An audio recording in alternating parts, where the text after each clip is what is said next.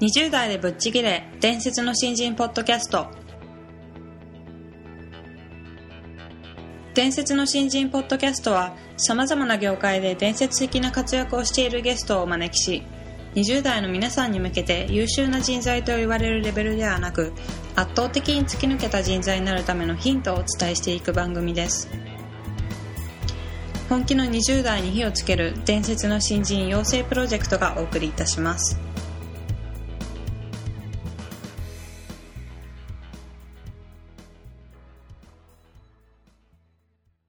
皆さんこんにちは。20代でぶっちぎれ。伝説の新人ポッドキャストへようこそ。ナビゲーターの戸谷香奈です。伝説の新人プロジェクト小宮です。よろしくお願いいたします。よろしくお願いします、えー本日はあの最終回になってしまったんですけども、これまで3回お話を伺ってきました、は徳重徹さんのお話を、えーお伺いしたいと思いますで本日は読書の仕方について伺っていこうかなとうん。思いますので、えーまあ、徳重さんもかなり本を読まれるということですので、えーいろいろ伺っていきたいなと思います。はい。それではよろしくお願いします。よろしくお願いします。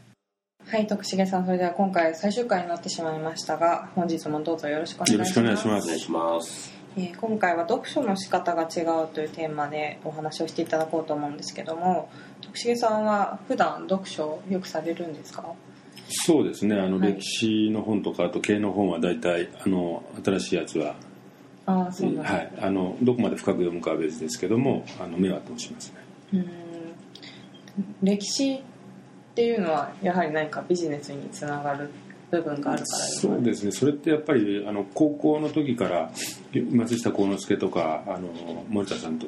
とか読んでたんですけど、はい。よく歴史に学べとか本で書いてたはいんで、はい。最初は意味が分からなかったんですけど、はい。もうけ結局その事業とかとかプロジェクトっていうのはやっぱり結局人の営みなので、やっぱりそこにはその人をどうやって動かすかとかでその組織の問題も大きいですし、はい。でお例えばお客さんの、まあ、お客さんにやっぱり評価してもらわないと物事ってうまくいかないわけですけどじゃあはい。どういうふうなのが評価されるんですかって結局は全て人に関するところなので。はいそういう意味ではその歴史を勉強するっていうのは極めて大事だと思いますしあともう一つ僕があのあの大事にしているのはやっぱりそのうんここれはという、まあ、ベンチマークというのか理想とする人物をはいやっぱり若い人は早い段階でこれを目指すというのがあれば非常にそれは、うん、日々のモチベーション的にもいいんじゃないのかなとあって、でうちも面白いのが若いやついろいろいるんですけど、はい。大体その本を読んで1日2日か、まあ、長くて1週間インスパイアされて頑張るのはいるんだけど、まあ、その後なんか続かないとかですね、うん。結構それありがちだと思うんですけども、はい。でその中で一人若いやつであのずっと継続できるやつがいるんですけどそれは何かっていうとあの渋沢栄一を目標にしてるんですねそいつが。なので常に渋沢栄一だとそういう行動は取らないでしょと。かそういうふうなあのベンチマークがあるんです。ね。はい。でそういう意味では僕の中ではあのソニーの創業者の一人の森田さんと、はい。まあ、あとは高杉晋作とあとは日露戦争で CO みたいにやってた児玉源太郎といるんですけども、まあ彼らがやっぱり目標というかする人であってで今のその政治家とかですね、はい。あの日本大企業の一般的な会社のリーダー見ててもそんなに尊敬できるような人いないじゃないですか。だけどやっぱり世界で戦っていくうちにはやっぱり日本人の人のプライドとかはい。自己のアイデンティティとかそういうのがやっぱりきちっとしてないと自己発信もできないし相手からも尊敬されない。だけど今の上の人はあんまり尊敬できない。だけどその昔はねすごい人いましたよと、そういうことを常にやっぱり心の中で持っておくことができればそれって僕はすごく強いんじゃないかなと思うんですよね。やはりこう日本人としてのアイデンティティを持っておくってい。うのは重要な、特にやっぱり世界でやろうとするときはい。に重要で、別に迎合する必要はないんですよ、はい。やっぱり国と国とか会社と会社でその意見が対立するところはあるけれどもやっぱりきちっと自分の主張を言ってでも相手のことも理解できると。僕はこういう人の方が相手からも尊敬されると思いますね、うん僕自体シリコンバレー5年いましたし、はい。今だと東南アジアと台湾にもう月半分ぐらい行ってるんですよ。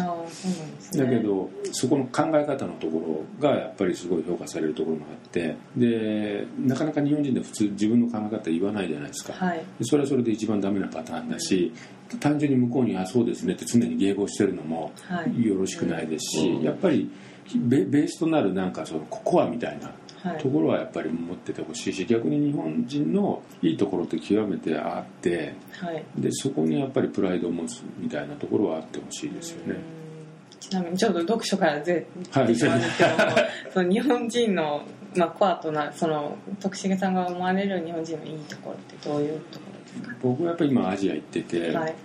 やっぱり日本人だとあ信頼できる安心できる政治でやるきちんとやるうん。約束守るっていうこういうベースのところではい。ができないわけですよ他の国の人って。でそれは極めて重要で、はい。まあ、あとはこう侍精神じゃないかもしれないけれどもちゃんと筋を通すとか、うん。あの義理を果たすとかっていうのもあると思うし、ただ僕はもう一つ付け加えるならば、はい。それだけだと今世界市場で勝てないので、はい。とにかくそれプラスそのアグレッシブネスというかとにかくさっきあのやってみるとかですね、うん。チャレンジしてみるとか構想力というか大きく考えてみるとか、うん。でそういうのが加われば僕は怖いもんなしじゃないかなと思ってまして、で最近は僕よく言ってるし逆に本のテーマであるのであの若い人に読んでもらいたい本として明治の起業家の本とか読んでもらいたいんですね。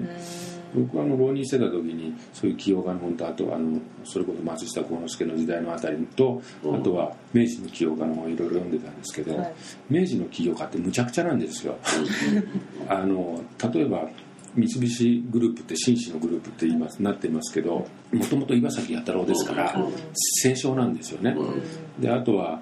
三井だってねもともと氷菓子じゃないですか。う。んでこの前にあるそのと東急だって、はい。後藤啓太さんという人やったんですけども、うんあれ強盗啓太って言われてる。あと電力の鬼って言われてる。鬼ですよ。電力業界に鬼がいるのかっていうか、電力の鬼っていうのであの松永安左衛門さんとかねあのあとはで電通ってあのプロフェッショナルでかっこよさそうな電通にも、はい。あの創業者ではないんですけどもはい。吉田さんっていう人がいて、あの電通鬼10足ってあるんですよ、はい。はい。あのうちの若いやつはあの僕大学の頃はあれ貼ってたんですけど、うん。今うちの若いのがそこ貼ってるんですけどね、はいな何かっていうとそのきちっとルールは多少守らないことはあるかもしれないけれども、そのごパパワー力で押し切るとか、うん。そので日本人って基本ベースがきちっとしているので、はい。それにそういうこうブルゾーダー的ななんていうんですかねパワーというかですねアグレッシブネスがそうかもしれないですね。つけば僕はサムソンとか LG にも全然勝てると思うんですよ。うんなんかこっちがねきちっとねお行儀が良すぎるんですよ簡単に。確かに確かに。お行儀が良すぎるのでなんか結局で今もだから本もいろいろ出てるじゃないですかテクニック的なの、はいはい。まあ、あれはいらないと思うんですよ別に、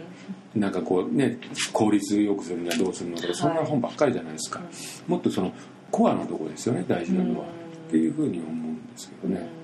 まあ、以前のお話もあったやっぱり気持ちにつながるというかあそうですよ。の心構えみたいな、で結局その、まあ、僕も英語普通レベルしかあれなんですけどやっぱりリーダーになる人っていうのはやっぱりその、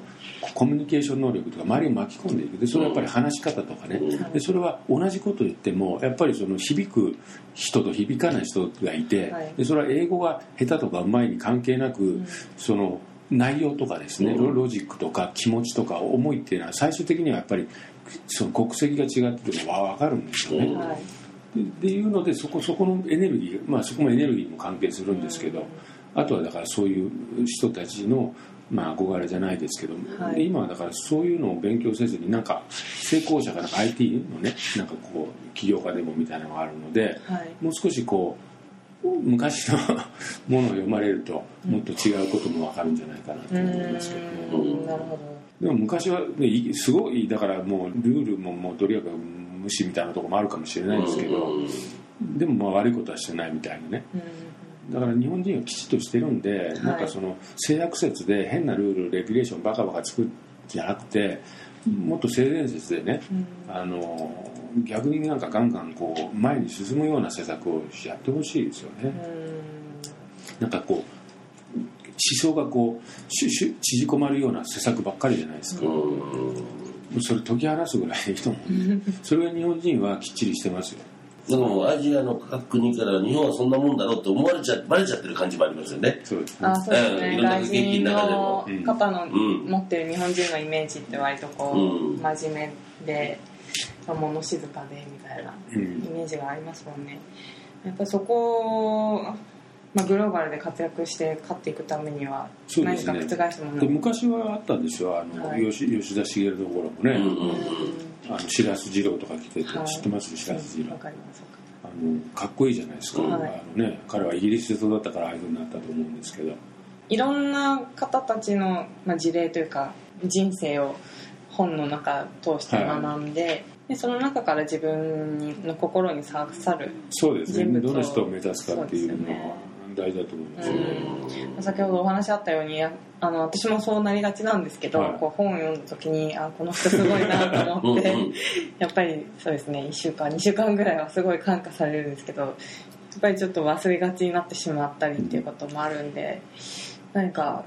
そうですね。特定した人物を見つけるっていうのは大事かもしれないですね。あと僕はよくうちの若いのに言ってるんですけど、本をたくさん読むのもいいんですけども、はい。読んでこれはと思うことがあった時にそれをいかにやっぱり自分の中に落とし込んではい。実行するかっていうのははるかに重要で、僕はだから100冊の本で一つのアクションアクションプランに僕を落とし込むって言ってるんですけど、はい。本で読んでいいと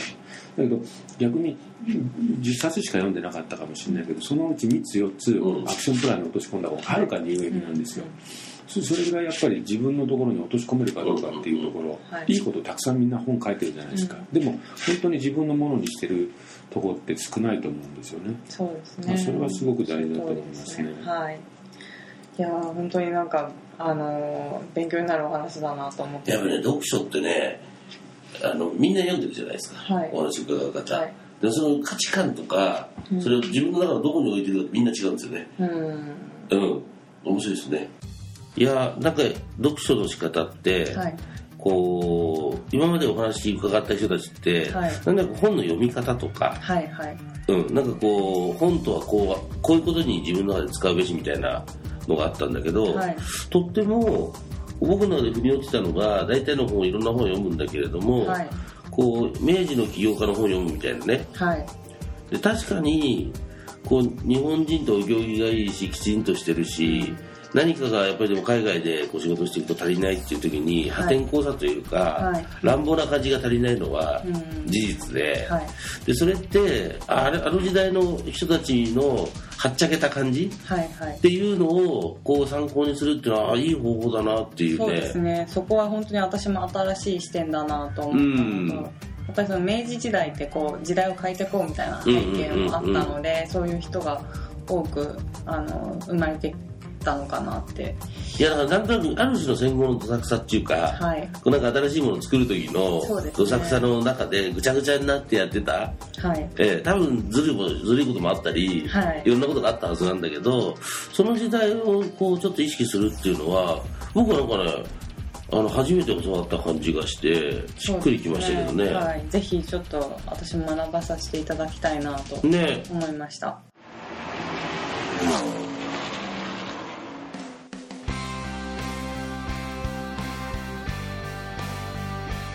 本日のトークはいかがでしたでしょうか？伝説の新人養成プロジェクトのホームページおよびに Facebook ページでは新人時代を誰よりも早く駆け抜けるためのヒントや講座情報など日々更新していますのでぜひ一度ご覧ください。検索キーワードは伝説の新人です。また集英社より出版されている伝説の新人20代でチャンスをつかみ突き抜ける人の10の違いでは20代のうちから身につけておくべき習慣について分かりやすく解説しています。ぜひ皆さんも突き抜けるための思考や行動習慣を新人時代の今にこそ自分のものにしていってください